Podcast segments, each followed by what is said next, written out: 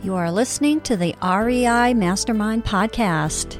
Join JD as he chats with industry leading real estate experts and professionals. We learn from their experience and uncover the strategies to their success that we can implement into our own businesses and we can drive immediate results today. They share their experience and wisdom as we build the foundation to our own success. This is the REI Mastermind Network. So, Eva Yazhari on the call, and Eva has written a book called The Good Your Money Can Do. And this is something that I think is really especially of interest and important because I actually, you know, in real estate investing, and we've talked about this time and time again, and and and just a few episodes ago, uh, we ha- I had on uh, Rod Cleef, and Rod and I spent a good 40 minutes, 30, 40 minutes talking about goal setting and and everything. But I don't think we as a lot of real estate investors have sat down and planned this out and and thought about how our money and how it, how the good it can actually do. I think and I think that's actually as important as anything else. So I really appreciate you being on the show. I'm really happy to be here, Jack. It's such a pleasure to be with you and also as a as somewhat of a real estate investor myself personally, I have been able to think about what makes real estate an optimal sector for doing good with your money. And I'm happy to looking forward looking forward to unpacking that with you. Yeah. So um, make sure everybody check this out. Uh, the, his, her podcast is at, she's at a, has a podcast. It's called the Beyond Capital Podcast. So I'm sure you delve into this quite often there. And I know you have uh, real estate investors that cycle through there on occasion uh, and have some great conversations but go to thegoodyourmoneycando.com. Um, great domain name. And then the book is also called The Good Your Money Can Do. So uh, make, head that head over to uh, Amazon for that. Um, but you know, first of all, I'm I'm always curious. Like, what made you decide to write a book about this topic? Yeah, great question. Well, um, I, I, worked on Wall Street, um, and uh, I was working on Wall Street during the subprime mortgage crisis. So I don't know how that how that's played into your conversations over the years, but um, mm-hmm. was certainly an event for me, and is a is actually a topic um, that an anecdote that I share in the book. But um, I was very fortunate to advance in the hedge fund business, um, get to spend a lot of time with what we call activist hedge fund managers, those that kind of rattle the cage, um, corporate, almost kind of corporate raider types and I thought a lot about what more money could do and mm. how, frankly, the best thing that money can do is good. And I, so I actually left Wall Street to try to figure out what that meant for me and ended up starting a venture capital fund that I've been running for the past 12 years. But I was basically living in two worlds. Um, I was living in the world of VC, uh, where I had an impact component the social impact component to my work and then mm-hmm. i was living in the world of you know my friends professionals, whoever they were, um, whether they were finance or doctors or lawyers or consultants. And I could see that there was no connection between my friends and my my kind of social networks and then my professional networks. And my social networks had no clue how to align their values with their money. And so I wrote this book uh, to inspire readers to think about their money as a force for good, to find a way to clean up their money. I mean, we've lived in a world where we're cleaning up everything what we eat, maybe even our cleaning products at home. We've never really thought about our money. And I think when you start thinking about what more your money can do, the good your money can do, you can apply it to all different sectors, including real estate. Sure. Well, you know, you you just mentioned values. Um, I actually think that that is something that is a particular interest. Like, I don't think people have taken the time to actually sit down and define their values and then apply that towards their investing? Yeah, Jack, it would take us all an hour to sit down with a piece of paper and start that process. And as a hard nosed investor, I would also say that it would enable a more systematic approach to the good our money can do. It wouldn't just be, oh, my friend asked me to contribute to this cause, it would be, wow, I know that opportunity zones are a great place to get started with my real estate portfolio. And I, know somebody actually that runs an opportunity zone fund. And so I'm going to go talk to that person and align my values more with my money if, you know, those stated values happen to be um, in line with you know what the fund is investing in so i think really it does start with the process of defining your values maybe asking yourself how are you brought up? What were some of your family values? What are even some of your biases that you're working on today? And how can they be incorporated into your money as a way to express those values? Mm-hmm. so are you saying that only the way you're investing your money but uh, you know um, See, what, what I'm trying to get at is that in most scenarios, like we've been trained and we've been talked about, you know, whether you're uh, investing a 401k or an IRA, you kind of sh- put your money in there, kind of set it and forget it. Um, mm-hmm. In most cases, I don't know what companies are a part of that portfolio, uh, let alone, you know, there might be companies in there as as a value I might not approve of but I'm just kind of blindly throwing it in there. Is that yeah. kind of one of the aspects? Yeah, well, I think everybody who listens to this podcast could resonate with the fact that we care about our career, you know, we care about our families, we care about our consumer choices, we stick to our values in those areas, and we we typically know our worth, but we don't really think about it when we think about our money because we're taught to save, spend, and invest. Mm-hmm. And that's it. As you say, set it and forget it, which is, a, you know, it's a great strategy for wealth, for wealth building, for wealth preservation over time.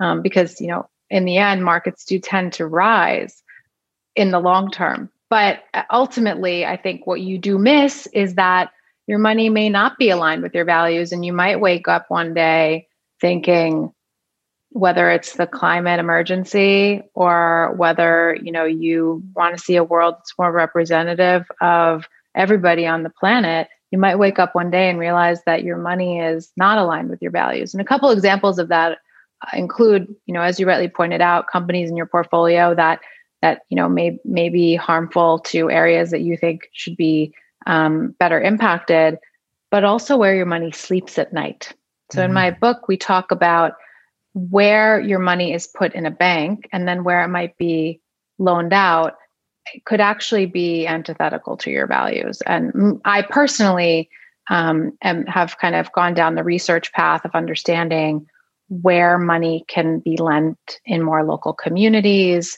um, or even to real estate projects um, that are local rather than at a massive scale to big companies um, that you know probably aren't fully representing what we all care about as basic and kind of normal citizens. Well, you know, when I was looking through your book, uh, one of the chapters here that what I think you're leading to is even now, it's probably going to even be amplified. Uh, chapter three is called The Moral Imperative of Doing Good. I mean, yeah. there's a moral obligation there in order to, uh, to, for your investing. Yeah, I mean, I think where we are in the world today, I think cl- climate change is probably number one. Um, it's happening. Uh, and the reality is, we do have a moral imperative to invest in a way that helps to stop it. I mean, I have children, and I think that one of the best motivators is to ask investors to think about the world that they're leaving for their kids. But one of the most exciting opportunities of the good your money can do is that it is not a trade off with financial return. And that's a myth. So there are, there's pretty much every single asset class that you want to invest in. And again, knowing this is focused on real estate, um, there are many opportunities where there can be similar yields, similar returns to what investors are getting on perhaps less impactful opportunities. Um, so, so just kind of coming back to the moral imperative, um, I think it couples really well with an opportunity. And I, I try. I'm a glass half full person. I tend to shy away from the the problems and really only focusing on the problems. So I flip that coin really quickly. But I also am very grateful for my own personal upbringing, my privilege, and where I am today. And I, I do believe that I have the responsibility to do good with my resources. Yeah, and I, I, I want to uh, make sure that you don't feel limited that we are talking on a real estate investing podcast because I, I have, it's just been one of my personal battles. I feel like as real estate investors, we get very hyper focused, we get blinders on, and there's a bigger part of the conversation when it comes to our finances that we need to be mm. a part of that conversation. We have, we can't limit ourselves either. Yeah, I couldn't agree more. I think, well, first of all, one of the premises of my book is that wealth is more than money. Mm-hmm. It's it's not just your money, it is your relationships, your voice, your social networks, your resources that go beyond money. Maybe it's your skills that you have. And I think that using the framework of what, what I call conscious investing is thinking about how you're using all of your resources to align with your values. And so, real estate investor or not, that's a very powerful thing to do to wake up every single day knowing that you are fully walking the, the talk um, and the ways the kind of ways that i describe it in the book are of course you know starting with we mentioned the bank account starting with thinking about your investments. Um, do you want to be more active with aligning them with your values and pointing out particular issue areas? And then you know implementing that in your portfolio? Or do you want to be more passive and say i'm okay with a fund that just does no harm because that's mm-hmm. that is very widely available. But then stepping outside of your money there is your consumer choices your active citizenry if you don't agree or you're even just voting and using democracy as a verb, quote unquote, which is um, a quote from a family member of mine that was in politics for a number of years. So, in general, I think the whole life strategy is really the mindset shift that happens that starts to open up so many possibilities. And and as an investor myself, when I brought in concepts from other disciplines and, and became a little bit more creative with my approach, it really influenced my investing as well. So I couldn't agree with you more that thinking of outside of the real the real estate box is very important for investors. Mm-hmm.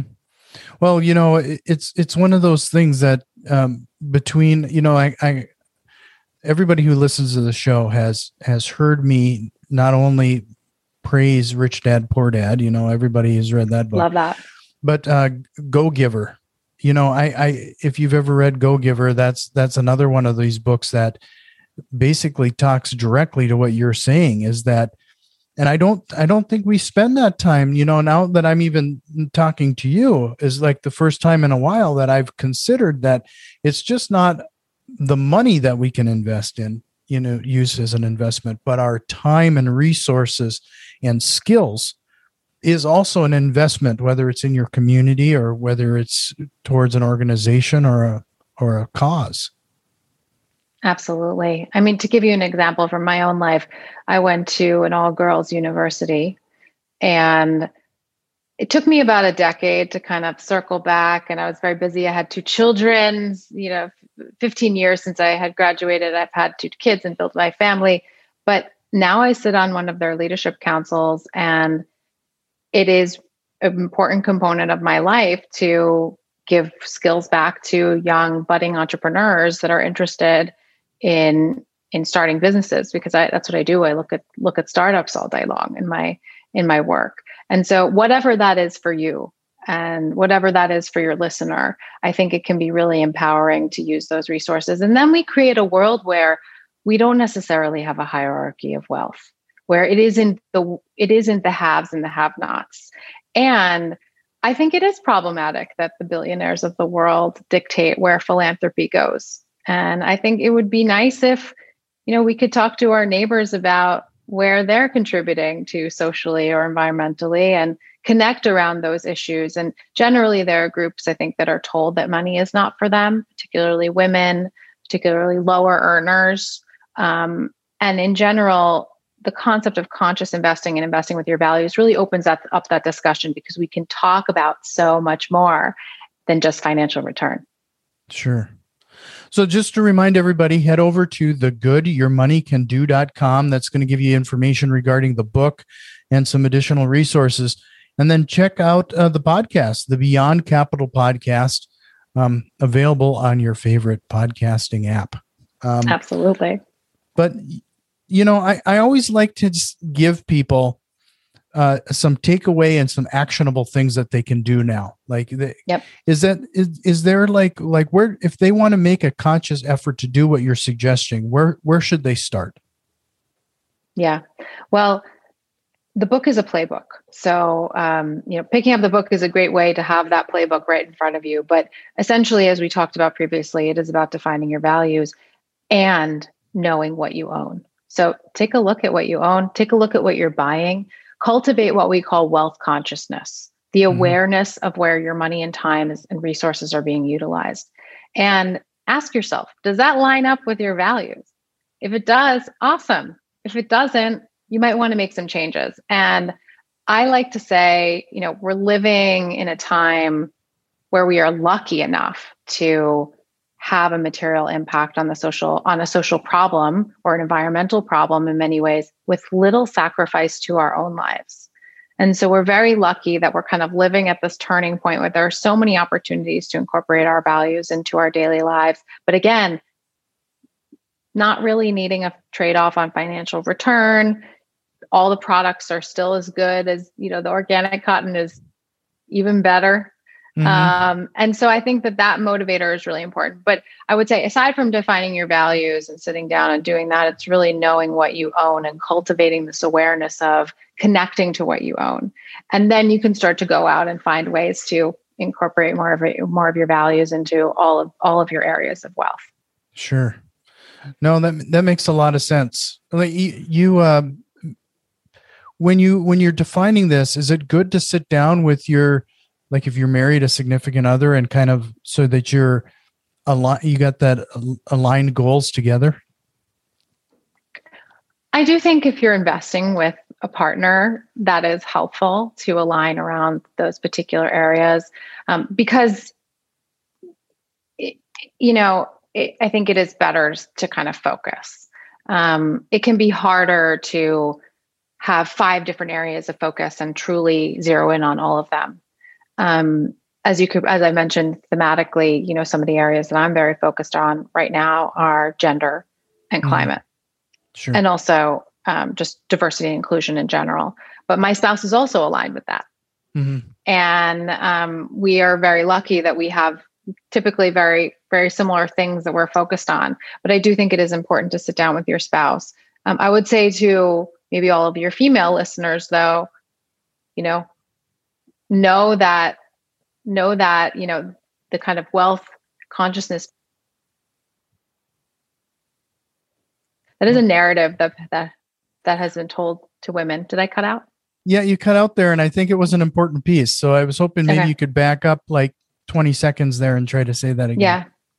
Yeah and I, th- I think when you i would say to all of the female listeners out there know that the language of money is something that you can master too and is you know really important for you to be a part of that conversation. And personally i found in my own marriage that the equality in the relationship has been expressed in how we view equality in the world which is why we're focused on i mentioned you know gender equality and diversity and inclusion. Um, but i actually think it really does start in the couple. So that's a great question. And it is important because you do need to focus a little bit to make an impact. Yeah, I might have asked it in a strange way, but in in uh, what I was trying to get at is that you know not only are we a lot of investors probably like the first time they've actually sat down and thought about writing down their values, but it might be the first time they've sat down and expressed it and communicated that to, with their significant other. I mean, it's uh it's something that you really have to be honest with yourself about.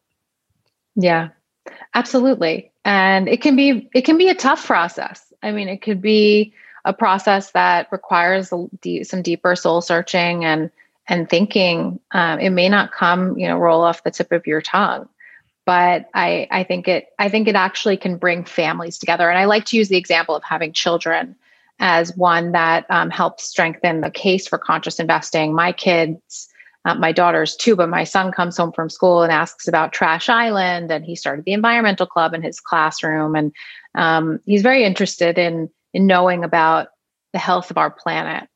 And I set up a small debit for him every month into an ESG screen fund that is pro environment and not investing in companies that are doing harm to the environment. And we talk about what's in that fund and why.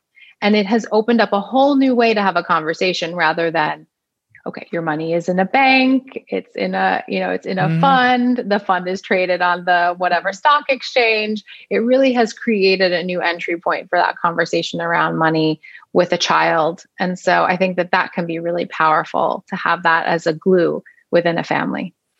No, that that's a great lesson, especially with the kids, because uh, mm-hmm. I've struggled with some of those when you're when you're talking. I got both of my kids are are quickly well, they are teenagers now, and it and uh, having those type of conversations, it's they're becoming more and more aware every day of of mm-hmm. the things that are happening in this world. Yeah, so, absolutely. So no, this this has been a great conversation. I usually um, wrap things up by asking you one last question, but before I do, I want to yeah. make sure everybody has your contact information again. Head over to the uh, the Beyond Capital podcast. And my last question to you is Was there a question you wished I would have asked you today? it's a gotcha, isn't it? Yeah, it is a hard one. I have to say, it's it's you know, I, I, I think really, I guess the question I like to answer is, what's the biggest lesson I've learned through this journey? Like, what's the most powerful sure. message for me? And and ultimately, it's that no investment is neutral. It's that everything we do, it's it, it this is a simple and poignant statement, but everything we do has a has a positive, a negative, or a negative impact. Mm-hmm. And real estate or not real estate, when making an investment, thinking about all stakeholders is the key to this. Investing in leaders that are thinking about all stakeholders is the key to this because it means that while while these conversations may be complicated around, you know, how do I value my customers versus my shareholders versus the environment versus the local community versus the government, all of these different stakeholders. Um, being aware of them is really the best starting point for creating investments that have positive social and environmental impact. And so for me, that's been the most powerful messaging in making my money more consistent with my values and cleaning up my money or detoxifying it, however we want to say it. But it's really that no investment that we make is neutral. Sure. No, I really appreciate this. This was a great conversation, and and I hope uh, you'd be consider coming back sometime. I think we could, like you said, we probably could spend an hour just talking about the exercise regarding defining your values, and and that might be something that uh, would be if you're up for it, something that we should tackle sometime. Would love that. Would love that because there's a lot there's a lot to unpack there. It's not it's not even just your personal values and what you care about, but it's also maybe some of the qualities that you value in the world. So, would love to unpack that with your audience and I'm so grateful that we had this conversation. Thank you so much. Yeah, thank you. This has been the REI Mastermind Network. You can already tell that we've made some changes and a few more are on the way. If you are interested in what we have planned, head over to patreon.com slash REI Mastermind and support the show today. Financial contributions are always appreciated, along with a like, share, and review. It really helps us grow and reach more people with this valuable information. See you next time, and tell a friend.